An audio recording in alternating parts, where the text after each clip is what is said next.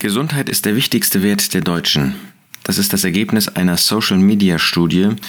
Die Werteindex-Update 2022 heißt das Marktforschungsunternehmens Bonsai Research. Dabei wurden 19 Millionen Beiträge in den sozialen Medien aus dem zweiten Halbjahr 2021 ausgewertet. Und dabei wurde deutlich, den Deutschen geht es mehr als alles andere um Gesundheit. Nun ist Gesundheit ja ein wunderbares, schönes Geschenk, das Gott uns gegeben hat. Und wir wollen Gesundheit überhaupt nicht unterbewerten. Es ist ja immerhin bemerkenswert, wie Johannes in seinem dritten Brief schreibt an Gaius, Vers 2, Geliebter, ich wünsche, dass es dir in allem wohlgeht und du gesund bist, wie es deiner Seele wohlgeht. Wir dürfen also durchaus dankbar sein für Gesundheit, wir dürfen für Gesundheit beten. Der Apostel Johannes interessierte sich auch für Gesundheit. Es war eben also nicht egal, wie es um die Gesundheit gestanden hat. In Lukas 10 allerdings lernen wir, dass es Dinge gibt, die wichtiger sind. Nun, Gottes Wort spricht verschiedene Male tatsächlich auch über Gesundheit. Es ist nicht so, dass Gottes Wort Gesundheit einfach äh, nebenbei stehen lässt. Wenn wir zum Beispiel an Apostelgeschichte 4 denken, an diesen Mann, der nach Apostelgeschichte 3 von seiner Lahmheit gesund gemacht worden ist, dann äh, spricht auch der Apostel Petrus ganz offen zu den Menschen davon sagt, dass dieser Mensch gesund vor euch steht, nämlich durch ihn, durch Gott. Gott hat das bewirkt, der Herr Jesus hat das bewirkt, dass dieser Mensch gesund ist. Das heißt, wenn wir über Gesundheit nachdenken, denken wir darüber nach, dass wir nicht durch eigene Kraft, nicht durch eigene Fähigkeit, nicht durch Medizin oder sonst etwas, sondern durch Gott gesund sein dürfen.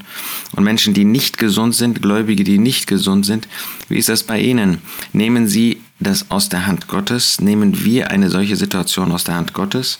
Oder ist dann unser Leben, ist dann unser Tag, ist dann unsere Woche, ist dann unser Monat, unser Jahr, ist das dann ohne Wert irgendwie, weil wir eben keine Gesundheit mehr haben? So sehen wir, dass Gottes Wort durchaus von Gesundheit spricht, aber wir wollen die richtigen Prioritäten haben. Bei den Jüngern waren diese Prioritäten manchmal irgendwie nicht gut. Sie freuten sich, dass sie große Wunder tun können, und dann sagte Jesus zu ihnen, doch darüber freut euch nicht, dass euch die Geister untertan sind, freut euch vielmehr, dass eure Namen in den Himmeln angeschrieben sind. Haben wir die richtigen Prioritäten in unserem Leben? Kommt Gesundheit wirklich auch bei uns, vermutlich, an einem sehr hohen Punkt an? Ist das ein sehr, sehr hoher Stellenwert, den wir der Gesundheit einräumen? Vielleicht einem höheren als der geistlichen Gesundheit? Ist doch interessant, wie oft Gottes Wort im Neuen Testament von der gesunden Lehre und diesem Bereich spricht und gar nicht so oft von einer Gesundheit körperlicher und seelischer Art. Nochmal, wir dürfen das nicht unterbewerten und wir dürfen auch dankbar sein für Gesundheit. Wir dürfen auch etwas tun für unsere Gesundheit, denn die Gesundheit des Körpers und die Gesundheit der Seele hängen eng miteinander zusammen aber lasst uns einen höheren Stellenwert äh, beimessen, was der gesunden Lehre entspricht. 2. Korinther 4, äh, 2. Timotheus 4, Vers 3, da spricht der Apostel davon, es wird eine Zeit sein, da sie die gesunde Lehre nicht ertragen werden, wo man mit der gesunden Lehre nichts mehr zu tun haben möchte. 1. Timotheus 1, Vers 10, da gibt es vieles, was anders der, was der gesunden Lehre entgegen ist, was der gesunden Lehre des Wortes Gottes entgegensteht. Titus 1 lesen wir in Vers 9, anhängend dem zuverlässigen Wort nach der Lehre, damit dieser Älteste fähig sei, sowohl mit der gesunden Lehre zu ermahnen, als auch die Widersprechenden zu überführen. Unter Kapitel 2, Vers 1, du aber rede, was der gesunden Lehre geziemt.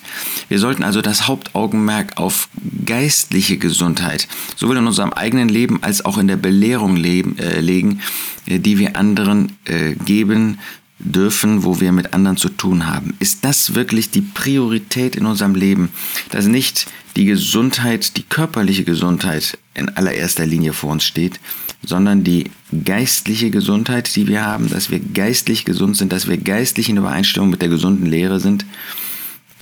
Das ist doch die Frage, die wir uns stellen müssen.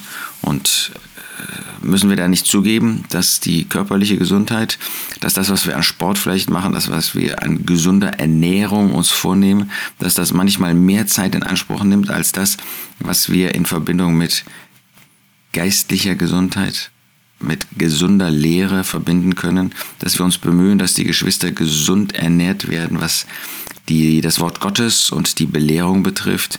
Wie können wir uns da auf äh, Fährten begeben, wo wir allem Möglichen hinterherjagen, was ungesund ist, was geistlich ungesund ist, was uns nicht förderlich ist? Und dann gibt es, das ist natürlich jetzt eine andere, ein anderer Gedanke, noch Gesundheit im grundlegenden Sinn. Der Jesus sagt einmal, nicht die Gesunden brauchen einen Arzt, sondern die Kranken. Das ist ja auch die Frage. Sind wir manchmal auch äh, sogar wir als Gläubige äh, bereit anzuerkennen, dass wir geistlich gar nicht gesund sind und dass wir einen Arzt nötig haben. Und damit ist nicht ein Mediziner gemeint, den wir natürlich in Anspruch nehmen dürfen wie Lukas, sondern dass wir den Herrn brauchen, der uns geistlich wieder gesund macht. Das gilt in allererster Linie für die Ungläubigen. Sie brauchen Christus, den Arzt, wenn ich das so ausdrücken darf, derjenige, der sie geistlich gesund macht.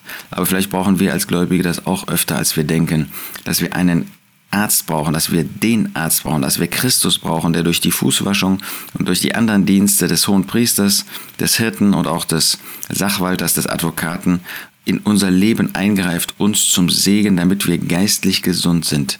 Was ist unsere Priorität im Leben? Ist das wirklich Christus, sein Wort, seine gesunde Lehre und das, was damit zusammenhängt? Oder ist auch bei uns die Angst, körperlich krank zu werden? die Angst vor anderen Krankheiten, die auch unseren Geist betreffen, unseren Verstand betreffen, ist das höher als die Sorge darum, dass wir geistlich gesund leben. Lasst uns da eine ehrliche Bestandsaufnahme machen und die Prioritäten womöglich verändern. Wahrscheinlich müssen wir das alle und an der richtigen Stelle ansetzen, an der richtigen Stelle die richtige Priorität, den ersten Platz in unserem Leben, dem Herrn Jesus und allen dem geben, was mit ihm in Verbindung steht.